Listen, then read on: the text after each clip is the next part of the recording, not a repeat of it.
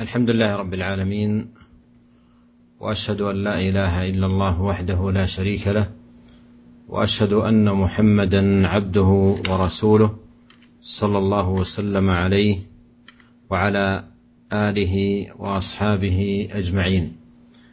أما بعد أيها الإخوة المستمعون الكرام هذا لقاء جديد مع هذا الكتاب المبارك رياض الصالحين للإمام النووي رحمه الله تعالى. وبابنا باب الاستخارة والمشاورة. وهذا أيها الإخوة المستمعون باب مهم للغاية يحتاج إليه المسلم حاجة ماسة. وذلك أن الاستخارة بصلاتها ودعائها المعروف الثابت عن نبينا الكريم عليه الصلاة والسلام سبب للخير والبركة والسعادة في الدنيا والآخرة لأن المستخير مفوض أمره. إلى الله سبحانه وتعالى. ملتجئ إليه. متبرئ من حول نفسه وقوتها. وأن الأمر كله بيد الله سبحانه وتعالى يفوضه إليه يرجو منه سبحانه وتعالى التوفيق والعون والتيسير. والمشاورة أي مشاورة أهل الخير والفضل والرأي والصلاح والأمانة. وذلك في الأمور التي يتردد فيها الإنسان ويبقى متحيرا هل يفعل أو لا يفعل هل يقدم أو لا يقدم. فيسن له في مثل ذلك ويندب له أن يستخير الله سبحانه وتعالى وأن يستشير أهل الرأي والصلاح والأمانة والاستقامة من عباد الله تبارك وتعالى. ونبينا عليه الصلاة والسلام وهو اسد الناس الناس رايا صلى الله عليه وسلم كان يستشير أصحابه في بعض أموره وكذلك خلفاؤهم من بعده كانوا يستشيرون أصحابهم. والاستشارة باب مبارك على العبد لا يندم عليه. والاستخارة أيضا باب عظيم إذا فعله العبد فإنه لا يخيب لأن من فوض أمره إلى الله كفاه الله أليس الله بكاف عبده؟ وقد صدر رحمه الله هذه الترجمة بآيتين من القرآن. الآية الأولى قول الله سبحانه وشاورهم في الأمر والآية الثانية وأمرهم شورى بينهم أي يتشاورون بينهم فيه أي في أمرهم. وهذا فيه أن المسلمين هذا شأنهم يتشاورون. ويأنس المسلم برأي أخيه ولا سيما أن الرأي الذي يؤنس به هو رأي العقلاء النبهاء الفطناء الأمناء فهؤلاء ولا شك أن رأيهم مما ينير للمرء طريقه بإذن الله سبحانه وتعالى نعم Setelah beliau mengucapkan pujian bagi kepada Allah Subhanahu wa taala dan bersyahadat bahwa tidak ada ilah yang berhak disembah kecuali Allah dan bahwasanya Muhammad adalah Rasulullah dan beliau bersalawat kepada Nabi Muhammad Shallallahu alaihi wasallam demikian pula keluarganya dan para sahabat seluruhnya. Beliau berkata amma ba'd para pendengar sekalian, ini adalah merupakan pertemuan pada bab yang baru bersama kitab yang diberkahi ini yang ditulis oleh Imam An-Nawawi rahimahullah di mana kita masuk kepada bab yaitu tentang istikharah dan musyawarah. Ini kata beliau bab yang penting sekali, yang sangat dibutuhkan oleh setiap orang. dan merupakan kebutuhan yang sangat-sangat dibutuhkan dalam kehidupan. Karena istikharah ya dengan sholatnya dan doanya yang masyhur dari Nabi Shallallahu Alaihi Wasallam itu adalah merupakan sebab datangnya kebaikan dan keberkahan, sebab datangnya kebahagiaan di dunia dan akhirat. Karena orang yang, yang memohon istikharah pilihan kepada Allah, berarti dia menyerahkan urusannya kepada Allah. Dia pun juga berlepas diri dari kekuatan dirinya, ya dan daya dan upayanya. Ya dan bahwasanya urusan itu semuanya di tangan Allah Subhanahu wa taala di mana ia berharap kepada Allah taufiknya dan bantuan serta kemudahan dari Allah Subhanahu wa taala. Sementara musyawarah yaitu bermusyawarah dengan orang-orang yang diberikan oleh Allah kebaikan, kesalehan, keutamaan dan amanah. Yang tentunya dalam perkara-perkara yang terkadang ya kita tidak tahu apakah kita harus melakukannya atau kita tidak melakukannya. Di mana perkara itu adalah perkara-perkara yang kita masih ragu akan apakah itu ya perkara yang mengandung maslahat atau tidak. Dan berisyarah, eh, bermusyawarah, ya, itu dianjurkan kepada orang-orang yang diberikan oleh Allah kebaikan, kesolehan dan amanah. Ya lihatlah Nabi Shallallahu Alaihi Wasallam orang yang paling lurus ya rokyunya. Akan tetapi beliau tetap ia mengajak para sahabatnya bermusyawarah. Demikian pula para khulafa ur-rasyidin, ya, tetap mereka uh, ber, mengajak para sahabat ya untuk bermusyawarah dalam menyelesaikan perkara-perkara. Dan kata beliau, musyawarah itu adalah perkara yang diberkahi. Seseorang yang bermusyawarah dia tidak akan menyesal. Demikian pula ya istikharah. Di mana istikharah artinya meminta pilihan kepada Allah adalah sebuah bab yang agung yang apabila seorang hamba melakukannya maka dia tidak akan menyesal selama-lamanya. Iya. Maka dia tidak akan merugi pula maka siapa yang menyerahkan dirinya kepada Allah Subhanahu wa taala pasti Allah akan cukupkan dia. Ini sebagaimana Allah berfirman, "Alaihissallahu bikafin 'abdah?"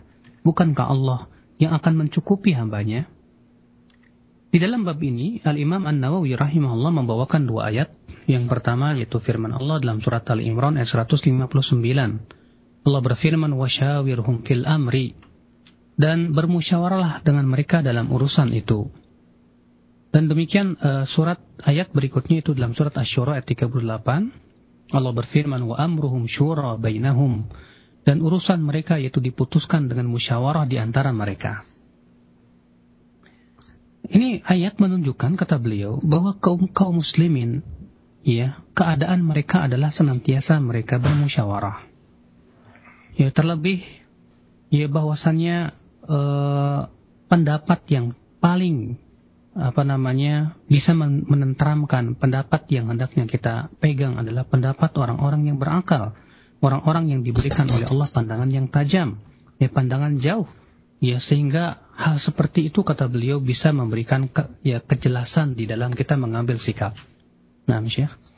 المصنف رحمه الله تعالى تحت هذه الترجمة حديثا واحدا عن رسول الله صلى الله عليه وسلم وهو مخرج في صحيح البخاري حديث جابر رضي الله عنه قال كان رسول الله صلى الله عليه وسلم يعلمنا الاستخارة في الأمور كلها كالسورة من القرآن. يقول إذا هم أحدكم بالأمر فليركع ركعتين من غير الفريضة ثم ليقل اللهم إني أستخيرك بعلمك وأستقدرك بقدرتك وأسألك من فضلك العظيم فإنك تقدر ولا أقدر وتعلم ولا أعلم وأنت علام الغيوب. اللهم إن كنت تعلم أن هذا الأمر خير لي في ديني ومعاشي وعاقبة أمري أو قال عاجل أمري وآجله فاقدره لي ويسره لي ثم بارك لي فيه. وإن كنت تعلم أن هذا الأمر شر لي في ديني ومعاشي وعاقبة أمري أو قال عاجل أمري وآجله فاصرفه عني واصرفني عنه واقدر لي الخير حيث كان ثم ردني به قال ويسمي حاجته. هذا الدعاء بعد هذه الصلاة العظيمة المباركة دعاء عظيم نافع جدا حري بالمسلم أن يحفظه بألفاظه الثابتة عن رسول الله صلى الله عليه وسلم حتى يدرك هذا الخير العظيم والثمرة المباركة حيث يفوض أمره إلى الله سبحانه وتعالى. وذلك أيها الإخوة الكرام أن هذا الدعاء دعاء عظيم مبارك قد أرشد إليه نبينا الكريم صلى الله عليه وسلم في هذا المقام مقام طلب الخيرة في الأمر الذي يقدم عليه المسلم. ولا سيما إذا كان مترددا في مآل ذلك الأمر. هل هو إلى خير أو إلى شر؟ هل هو إلى نفع أو إلى ضر؟ وهذا الدعاء جعله الله سبحانه وتعالى عوضا لأمة الإسلام عما كانت عليه أهل الجاهلية أو عما كان عليه أهل الجاهلية من زجر الطير والاستقسام بالأزلام إذا بدت للواحد منهم حاجة من نكاح أو سفر أو بيع أو نحو ذلك فيطلبون بذلك علم ما قسم لهم في الغيب. أي أن الواحد منهم إذا كان مترددا في نكاح أو في زواج أو في تجارة أو غير ذلك زجر الطير أي هيجها من مكانها فإن اتجهت إلى اليمين أقدم وإذا اتجهت إلى اليسار أحجم. أو مثلا يخط خطوطا في الأرض فردية وزوجية ثم بناء على النظر في تلك الخطوط يقدم أو يحجم. ولا شك أن هذا ضلال وسفه كان عليه أهل الجاهلية. وأما أمة الإسلام فقد هداهم الله سبحانه وتعالى إلى مراشد الأمور ومفاتيح الخير وسبل السعادة.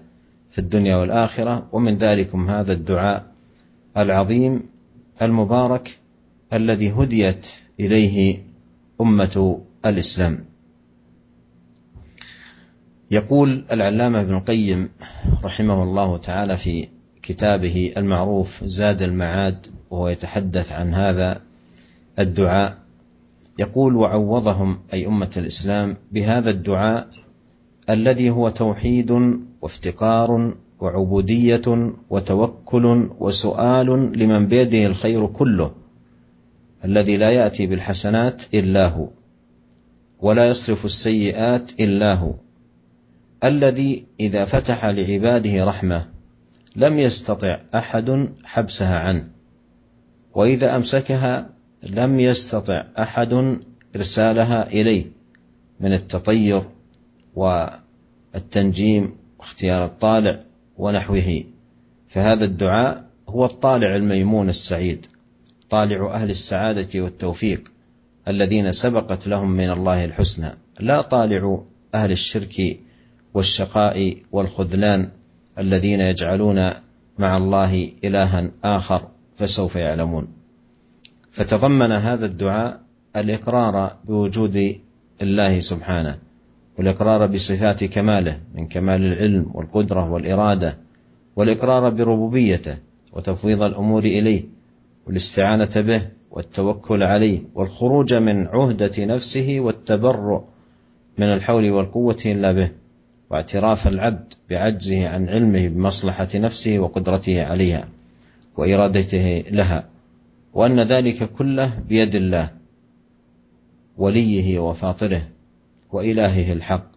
إلى أن قال رحمه الله والمقصود أن الاستخارة توكل على الله وتفويض إليه واستقسام بقدرته وعلمه وحسن اختياره لعبده وهي من لوازم الرضا به ربا الذي لا يذوق طعم الإيمان بل لم يكن كذلك. وإن رضي بالمقدور بعدها فذلك علامة السعادة. انتهى كلام القيم رحمه الله تعالى نقلا من كتابه زاد المعاد وما, وما ندم من استخار ربه بعلمه المحيط بكل شيء واستقدره بقدرته الكاملة على كل شيء وسأله سبحانه من فضله العظيم نعم Kemudian beliau membawakan di dalam bab ini itu satu hadis saja. Itu hadis Jabir di mana ia berkata, adalah Rasulullah Shallallahu Alaihi Wasallam mengajarkan istikharah kepada kami dalam segala urusan. Sebagaimana beliau mengajarkan salah satu surat Al-Quran. Beliau berkata, jika salah seorang di antara kalian berkeinginan keras untuk melakukan sesuatu, maka hendaklah ia mengerjakan sholat dua rakaat di luar sholat wajib dan hendaklah dia mengucapkan doa ini, Ya Allahumma inni astakhiruka bi ilmik, Ya Allah, sesungguhnya aku memohon petunjuk kepadamu dengan ilmumu. Wa astaqdiruka bi qudratik, dan aku memohon kepadamu, ya aku memohon kepada engkau, kata beliau, ya uh, ke kekuasaanmu, dengan aku mohon ke kepada engkau dengan melalui ke kekuasaanmu. Wa as'aluka min fadlikal azim dan aku mohon kepada engkau dari karuniamu yang agung. Fa innaka taqdir wala aqdir. Karena sesungguhnya engkau kuasa sementara aku tidak kuasa. Wa ta'lam wala a'lam. Engkau mengetahui sementara aku tidak tahu. Wa anta 'allamul ghuyub dan engkau maha mengetahui yang gaib. Allahumma in kunta ta'lamu anna hadzal amra khairul li ya Allah jika engkau mengetahui bahwa perkara ini disebutkan hajatnya apa ya baik untukku fi dini wa ma'ashi wa akibati amri dalam agamaku, hidupku dan akibat urusanku nanti. Ya atau beliau berkata ajili amri wa ajilihi. Ya baik di dunia maupun yang apa secara cepat maupun nanti akan datang. Faktur huli wa yassir huli. Maka takdirkan ia untukku dan mudahkanlah untukku. Thumma barik li kemudian berkahilah untukku padanya. Wa in kunta ta'lam anna hadzal amra apabila engkau mengetahui bahwasanya urusan ini syarrul li fi dinini wa ma'ashi wa aqibati amri. Buruk ya untuk agamaku. Buruk untuk kehidupanku dan akibat urusanku nanti. Ya baik ya cepat maupun lambat. Fasrifu anni. Maka palingkanlah ia dariku. Wasrifni anhu dan palingkan aku darinya. Waktu liyal khaira haitsu kana. Dan takdirkan untukku kebaikan di mana saja. Thumma rabbini bihi, kemudian jadikan aku ridho dengannya. Ya. Kata beliau, doa ini ya yang dilaksanakan setelah sholat istikharah adalah merupakan doa yang agung sekali. Sangat bermanfaat. Ya sudahlah sangat pantas, sangat pantas untuk dihafal oleh setiap muslim.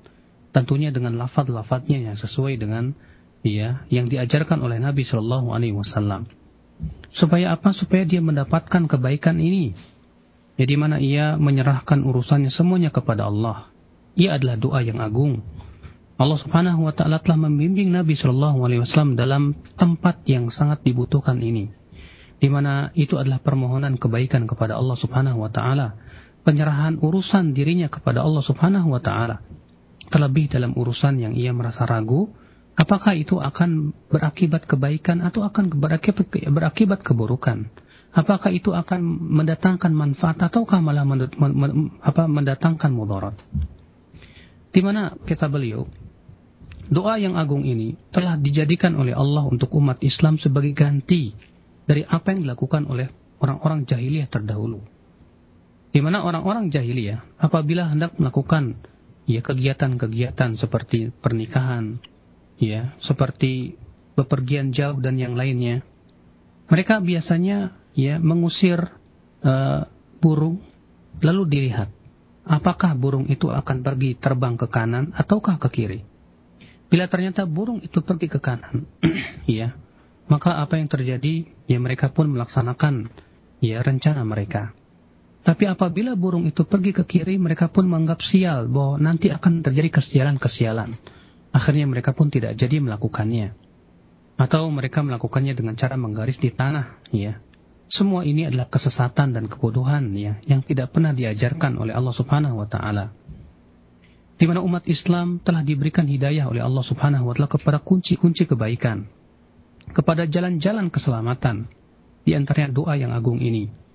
Ya Al-Imam Ibn Qayyim rahimahullah dalam Zadul Ma'ad ketika berbicara tentang doa ini beliau berkata, Ya Allah telah menggantikan untuk mereka dengan doa yang agung ini.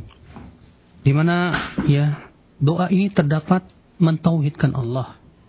dan menunjukkan kebutuhan kita kepada Allah Subhanahu wa taala dan permohonan kepada Allah yang di tangannya lah seluruh kebaikan. Ya.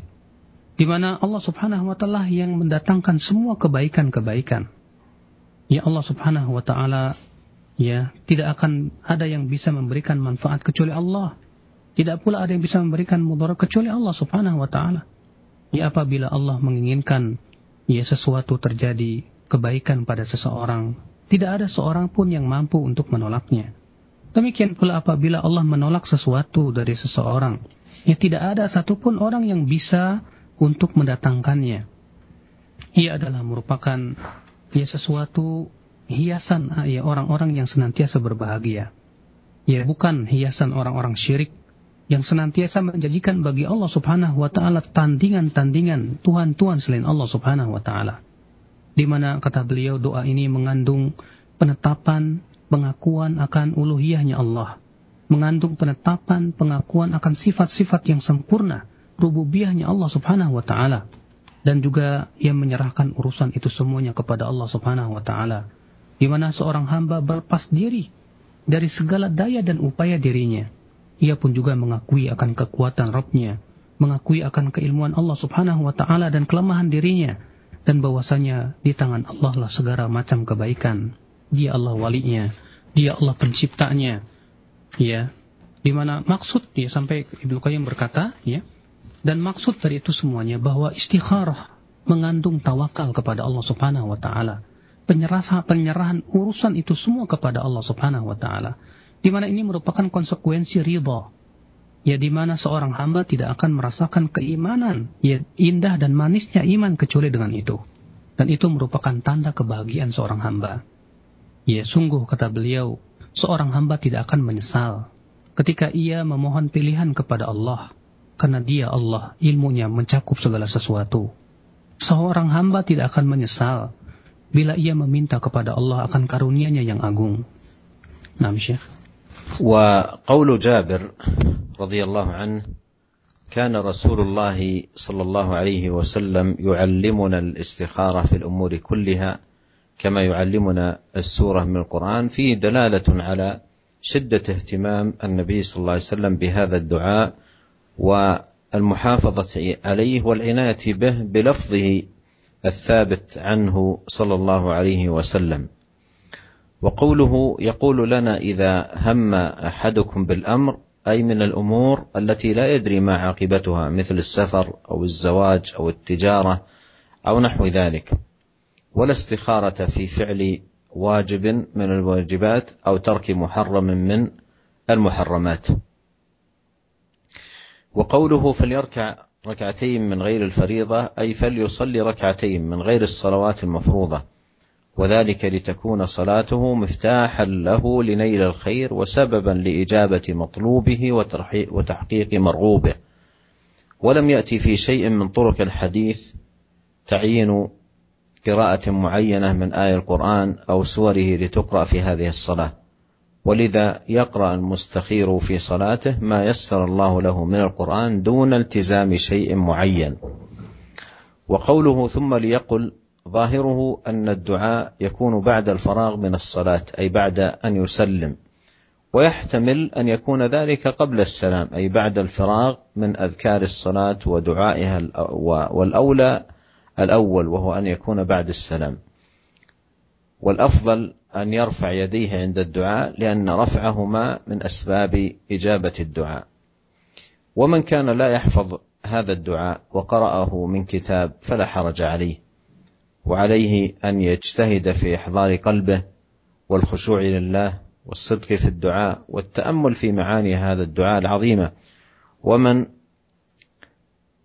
آه، لم يكن حافظا للدعاء وليس بحضرته كتاب واحتاج إلى الاستخارة فإنه يصلي ركعتين ويدعو بما يتيسر له من معاني طلب الخيرة.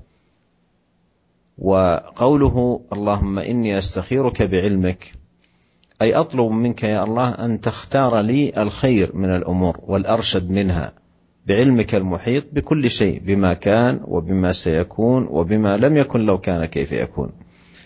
وقوله واستقدرك بقدرتك أي أطلب منك أن تقدرني عليه أو أن تقدرني عليه بقدرتك على كل شيء.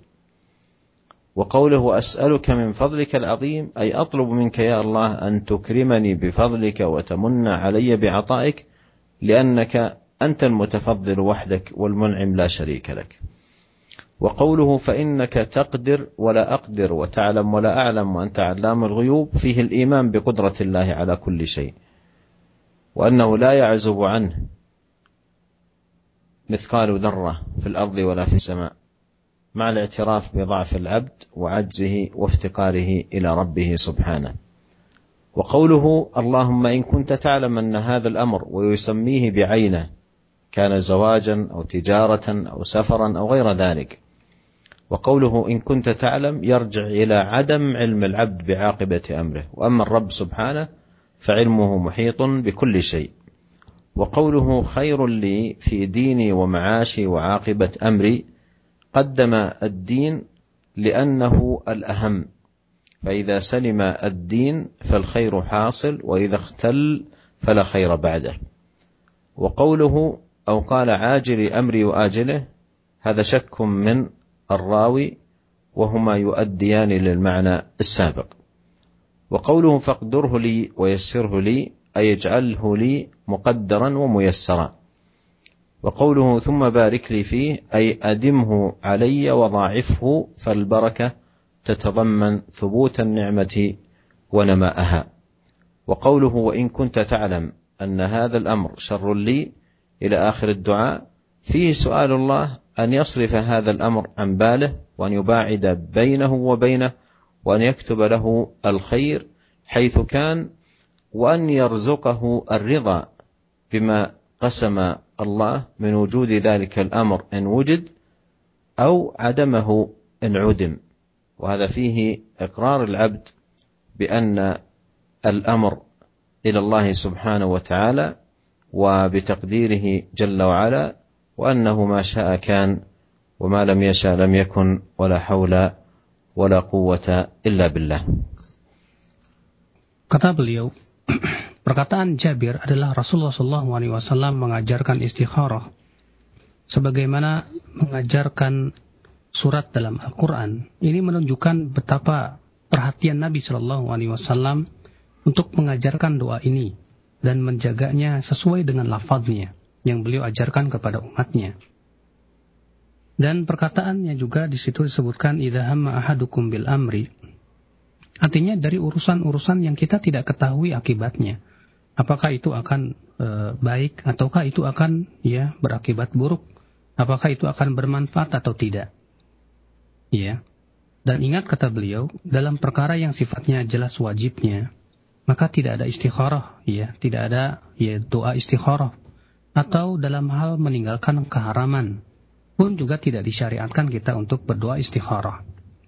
Ya. Kemudian ya kata beliau hendaklah ia sholat dua rakaat dengan tanpa fardhah.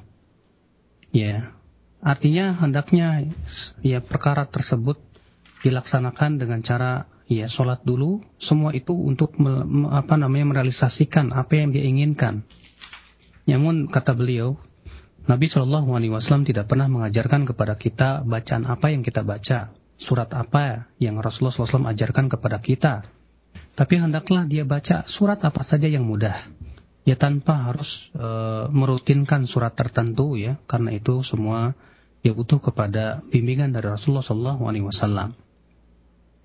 Ya kemudian sebutkan setelahnya sumal yakul hendaklah ia berkata setelahnya artinya setelah selesai dari dikir dikir salat ya yaitu setelah salam itulah yang lebih utama dan juga yang yang bagusnya juga kata beliau untuk diangkat kedua tangan ya kepada Allah Subhanahu wa taala.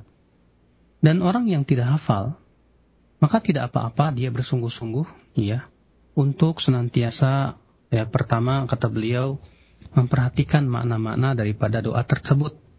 Kalau memang ternyata dia tidak hafal, maka silakan ia berdoa dengan apa yang mudah dari makna-makna minta pilihan kepada Allah. Kalau misalnya dia tidak hafal banget namun dia uh, apa namanya faham daripada isi daripada doa istikharah. Lalu ia berdoa dengan bahasa apa dengan bahasa yang semakna dengannya. Ya walaupun dia tidak hafal banget, ya, tapi ia meminta kepada Allah Subhanahu wa taala ya dengan uh, yang isinya adalah meminta pilihan kepada Allah, maka itu diperbolehkan kata beliau. Adapun ya permohonan Rasulullah Allahumma inni astakhiruka bi ilmik artinya ya Allah aku meminta kepada engkau pilihan dengan ilmumu yang sangat luas ya karena engkau mengetahui apa yang akan yang telah terjadi engkau pun mengetahui apa yang akan terjadi dan engkau pun mengetahui ya kalau sesuatu itu terjadinya begini, pasti engkau akan tahu ya apa akibatnya. Kemudian ya beliau meminta juga astaqdiruka biqudratik, artinya aku minta kepada engkau dengan kekuasaanmu yang luas dan agung. Ya. Wa as'aluka min fadlikal azim, artinya aku mohon kepada engkau dengan karuniamu yang agung. Ya karena engkau lah yang memberikan kenikmatan-kenikmatan dan karunia-karunia kepada hamba-hambanya. Ya. Karena sesungguhnya engkau tahu wa ta'lam wa la'alam. Ya di dalam hadis ini menunjukkan adanya keimanan kepada takdir Allah, ya kekuasaan Allah subhanahu wa ta'ala, dan ilmu Allah yang sangat luas sekali. Tidak ada sesuatu pun yang terluput dari ya, pengetahuan Allah subhanahu wa ta'ala. Yang tentunya ya, disertai dengan pengakuan bahwa seorang hamba itu lemah ya ketika ia mengakui akan kekuasaan Allah, kemampuan Allah yang luar biasa, itu menunjukkan bahwa si hamba ini mengakui dirinya lemah dan butuh kepada ya kekuasaan Allah Subhanahu wa taala dan kekuatannya. Adapun Allah, ya perkataan beliau, Allahumma in kunta ta'lam anna hadzal amra, lalu ia disebutkan apa hajatnya. Itu berupa pernikahan ataupun ya perniagaan ataupun perkara-perkara yang lainnya yang bermanfaat untuk kehidupan apa ya yang akan dilakukan oleh seorang hamba. Ya in kunta ta'lam jika engkau mengetahui Artinya si hamba tidak tahu ya apa akibat yang baik ataukah itu akan berakibat buruk. Hanya Allah yang Maha tahu karena Allah ilmunya ya mencakup segala sesuatu. Ya. Lalu ya beliau berkata khairon li fi dini ya kalau memang perkara ini adalah baik untuk agamaku. Di sini Rasulullah Shallallahu alaihi wasallam yang mendahulukan dulu agama. Kenapa? Karena itu yang paling penting. Ya di mana apabila agama seseorang telah terhasilkan maka itulah yang akan memberikan kebaikan kepadanya. Ya, apa akan tetapi apabila agama seseorang itu rusak, maka tidak ada kebaikan kepada dia. Ya. Yang kemudian di situ ada kata-kata au ya ajili amri au qala ajili amri wa ajili. Artinya bahwa perawi itu merasa ragu, ya, apakah ini atau itu. Faktur huli wa yassir huli. Artinya jadikan sesuatu itu ya Allah, sesuatu yang engkau tentukan untukku yang engkau takdirkan kepadaku. Ya wa yassirhu li barik li fi artinya ya kata beliau jadikan hal perkara tersebut ya sesuatu yang uh, langgeng terhadap diriku. Ya, kemudian diberikan padanya keberkahan-keberkahan di mana apabila sesuatu itu diberkahi maka mengharuskan sesuatu itu ya tentu akan terus diberikan oleh Allah Subhanahu wa taala ya uh, kekokohannya, keeksisannya, bahkan bertambah dan bertambah ya e, banyaknya. Kemudian ya beliau berkata ya adapun kemudian perkataan uh, setelahnya ya di mana ia minta kepada Allah Subhanahu wa taala jika memang itu buruk maka palingkan ia dariku. Itu adalah merupakan permohonan kepada Allah di mana supaya ia dipalingkan dari segala keburukan dan agar Allah Subhanahu wa taala memberikan kepadanya segala macam kebaikan Lalu kemudian setelah itu diberikan keriduan. Ya, jika ternyata urusan tersebut ya dipermudah dan itu adalah perkara yang sifatnya baik, maka ia pun ridho dengan kebaikan. Tapi jika ternyata perkara itu tidak di Allah takdirkan dan Allah persulit, maka ia pun tetap ridho, ya, yang menunjukkan bahwa itu tidak disukai oleh Allah Subhanahu wa taala. Ya, sehingga pada waktu itu seorang hamba senantiasa apa namanya menyerahkan urusannya kepada Allah Subhanahu wa taala. Ya, karena Allah Subhanahu wa taala kuasa atas segala sesuatu. Apa yang Allah kehendaki pasti akan terjadi. Dan apa yang Allah tidak kehendaki tidak akan mungkin terjadi. Jazakallah khair kami ucapkan pada Fadilat Syekh Abdul Razak dan Ustaz Abu, ya Abu Yahya Badrussalam Hafizahullah wa ta'ala telah menerjemahkan dan masuk kepada pertanyaan. Eh, kita akan angkat beberapa pertanyaan dari pesan singkat yang sudah cukup banyak masuk. Assalamualaikum warahmatullahi wabarakatuh. ya Syekh wa jazakallah khair al-muhadarah pertanyaan yang disampaikan berkaitan dengan salat istikharah apakah ada waktu yang utama untuk menunaikan salat ini di siang ataukah di malam hari dan kedua apakah hanya dilakukan sekali atau berulang-ulang dan Ketiga berkaitan dengan masalah terkabulkannya doa istikharah apakah diwujudkan dalam mimpi atau adanya kecenderungan hati untuk melakukan pilihan yang terbaik. Jazakallah khair. Sa'il yaqul ya Syekh, hal hunaka yani waqtun fadilun li hadhihi shalah wa hal yajuzu lil abdi an yukarrir yani doa istikharah wa salat eh, uh, istikharah yani akthar min maratin wahidah وما هي علامة أن هذا الأمر يعني استجاب الله دعاءه للعبد يعني؟ نعم أما الوقت الفاضل للاستخارة فوقت الحاجة إليها عند عروض الحاجة. إذا عرضت للمسلم الحاجة فإنه يصلي هذه الصلاة ثم يدعو بهذا الدعاء المبارك المأثور عن نبينا الكريم صلوات الله وسلامه وبركاته عليه. وكما عرفنا ليس هناك قراءة مخصصة وإنما يقرأ بالمتيسر من القرآن ثم يدعو بهذا الدعاء المبارك. وأما التكرار فإنه لا بأس أن يكرر إن عرضت أمور مستجدة في الموضوع الذي يستخير لأجله فإنه يكرر الاستخارة في مثل هذه الحال ولا حرج في ذلك. و الأمر الآخر في سؤال السائل وهو ما العلامة؟ وأهل العلم يقولون إن من استخار وهو مقدم على أمر من الأمور إن وجد أن الأمور تيسرت وصدره منشرح ونفسه مقبلة وذهبت عنه العقبات إن كان موجود عقبات في الأمر أو نحو ذلك. فهذا من أمارات من أمارات التوفيق للعبد في الخيرة التي كان يطلبها من الله سبحانه وتعالى في دعائه يعني من حيث الوقت يا شيخ. وقت للصلاة يعني. وقت الصلاة كما ذكرت ليس هناك وقت معين وإنما متى عرضت الحاجة للإنسان فإنه يستخير. فإنه يستخير. وأما إذا كان في وقت النهي ولا ولا سيما وقت النهي المغلظ فإنه ينتظر حتى ينتهي وقت النهي ويصلي. Beliau menjawab, ya yang pertama yaitu tentang masalah waktu yang utama, yaitu adalah ketika kita ada hajat, ada kebutuhan yang kita memang butuh kepadanya. Maka di saat itu hendaknya kita segera sholat, kemudian kita berdoa dengan doa yang maksur tadi. Ya, namun kata beliau e, tidak ada waktu khusus dalam masalah ini. Ya kapan saja boleh, namun tidak boleh dilaksanakan di waktu-waktu yang terlarang. Ya seperti e, terbit matahari atau terbenam matahari atau di waktu matahari tepat berada di langit, maka di waktu-waktu yang terlarang ini tidak diperbolehkan.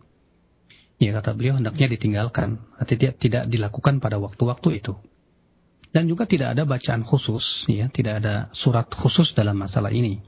Sebagaimana sudah kita sebutkan tadi. Adapun yang kedua yaitu apakah boleh diulang? Kata beliau tidak apa-apa diulang. Kalau memang ternyata di sana ada perkara-perkara yang baru terjadi lagi.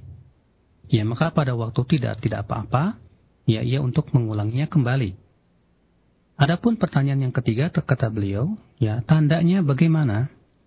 Yaitu orang yang beristikharah jika ternyata urusannya dipermudah oleh Allah, hatinya pun juga merasa tenang dengannya dan dadanya merasa lebar dengannya, dan juga tidak ada kesulitan-kesulitan yang ia hadapi padanya, maka itu insya Allah tanda ya bahwa itu sesuatu yang diberikan oleh Allah Subhanahu Wa Taala, sesuatu yang diridhoi olehnya sebagai sebuah taufik dari Allah Subhanahu Wa Taala kepadanya. Baik, jazakallah khair ya Syekh dan pertanyaan berikutnya masih dari pendengar kita Bapak Abdullah. Assalamualaikum warahmatullahi Ya Syekh, mana yang lebih utama untuk kita tunaikan ketika ada hajat? Karena sebagian kaum muslimin melaksanakan salat sunnah hajat dan tidak melaksanakan istikharah. Yang kedua, pertanyaannya berkaitan dengan permintaan atau pilihan dalam masalah-masalah yang diistikharahkan. Apakah diperbolehkan dalam masalah duniawiyah? Jazakallah khair. السائل يقول الشيخ أيهما أفضل يعني الاستخارة أيهما أفضل هل صلاة الاستخارة أم صلاة الحاجة يعني قد يكون العبد يعني يصلي صلاة الحاجة ولا يصلي صلاة الاستخارة والثاني إيش وهل يجوز يعني أن يستخير يا أستخير الله جل عز وجل في الأمور الدنيوية؟ أولا صلاة الاستخارة تكون في الأمر الذي يهم به العبد ويكون مترددا مثلا في هل يفعل أو لا يفعل. ولهذا قال العلماء ليس هناك صلاة استخارة فيما أوجب الله عليه أو فيما حرمه الله سبحانه وتعالى عليه بل الواجب يفعل والمحرم يترك. لكن في الأمور التي يكون للعبد فيها تردد ونحو ذلك فإنه يستخير. وصلاة الحاجة المراد بها سؤال الله التوفيق والعون فيما إذا عرض الإنسان حاجة فزع إلى الصلاة لأجل هذا الأمر. و هذا ما يتعلق بالسؤال السائل الأول. وسؤاله الثاني ما هو؟ يعني هل يجوز للعبد أن يستخير الله عز وجل في الأمور الدنيوية؟ نعم يعني الأمور الدنيوية من تجارة أو مثلا سفر أو يعني يكون متخوفا أو مترددا أو غير ذلك فإنه يستخير الله سبحانه وتعالى لأن الحديث يتناول ذلك بعمومه. Kata beliau, uh, adapun yang pertama bahwa sholat istikharah itu adalah untuk perkara-perkara yang seorang hamba itu mempunyai kepentingan padanya, tapi ia merasa ragu. Apakah ia hendak dilakukan atau tidak? Atau ia tidak tahu apakah itu akan memberikan manfaat atau tidak? Ya, namun sudah kita sebutkan tadi kata beliau bahwa dalam masalah perkara yang wajib, ya ketika kita kita hendak melakukan perkara yang wajib, maka tidak ada sholat istikharah. Tidak minta kepada Allah istikharah karena itu jelas kebaikannya. Ya, demikian pula dalam meninggalkan yang haram karena itu jelas keburukannya. Ya, tapi istikharah itu dalam perkara-perkara yang kita tidak tahu apakah itu kebaikan atau keburukan. Sementara sholat hajat, ya, artinya ketika ada hajat yang menghampiri diri kita, itu maksudnya adalah memohon kepada Allah taufik ya dan agar Allah Subhanahu wa taala membantunya ya dan ketika ia ditimpa perkara-perkara yang sulit ya segera ia pergi sholat untuk supaya diberikan oleh Allah Subhanahu wa taala kemudahan dalam urusan tersebut ya. Kemudian yang kedua yaitu apakah diperbolehkan istikharah dalam perkara duniawi kata beliau ya. Ya kenapa? Karena urusan-urusan dunia seperti e, perdagangan atau pernikahan ataupun safar. Pokoknya ya perkara-perkara yang terkadang kita khawatirkan apakah itu akan berdampak baik atau tidak. Ya, kita ragu apakah itu akan berikan manfaat atau tidak. Maka kita disyariatkan untuk istikharah, baik masalah dunia ya maupun masalah agama, eh, masalah dunia maupun yang lainnya. Kenapa? Karena hadis ini umum ya, mencakup semuanya. Nah, والحديث الذي في صلاة الاستخارة إذا كان هو المعني عند السائل الذي رواه الترمذي من كانت له حاجة إلى الله أو إلى أحد من خلقه فليتوضأ وليصلي ركعتين ثم ليقل لا إله إلا الله الحليم إلى آخره فهذا نبه أهل العلم أنه ضعيف الإسناد ولم يثبت عن النبي صلى الله عليه وسلم Kemudian beliau mengingatkan bahwa sholat hajat hadisnya itu dikeluarkan oleh Tirmidzi ya yang disebutkan di situ barang siapa yang punya hajat hendaklah ia sholat dua rakaat dan mengucapkan doa la ilaha illallahul aliyul azim dan uh, apa namanya itu terselanjutnya itu sebetulnya kata beliau hadisnya lemah ya dan sudah diingatkan oleh para ulama terdahulu akan kelemahan sanatnya. طيب جزاك الله خير يا فضيلة الشيخ وهذا السؤال الأخير نرجو من فضيلتكم الاختتام في ختام هذا اللقاء أسأل الله الكريم أن يوفقنا أجمعين لصالح الأعمال وسديد الأقوال وأن يصلح لنا شأننا كله وأن لا يكلنا إلى أنفسنا طرفة عين وأن يمن علينا بالعلم النافع والعمل الصالح. إنه تبارك وتعالى سميع الدعاء وهو أهل الرجاء وهو حسبنا ونعم الوكيل. والله أعلم وصلى الله وسلم على عبده ورسوله نبينا محمد وآله وصحبه أجمعين. والسلام عليكم ورحمة الله وبركاته. Dan beliau menutup ya dengan doa, so, ya, aku mohon kepada Allah Subhanahu wa taala yang Maha Mulia agar kita diberikan taufik kepada amalan soleh dan ucapan yang lurus dan agar memperbaiki seluruh ya urusan kita dan tidak menyerahkan kepada kita sekejap mata pun dan agar Allah Subhanahu wa taala memberikan kepada kita ilmu yang bermanfaat dan amalan soleh. Sesungguhnya ia mendengar doa itulah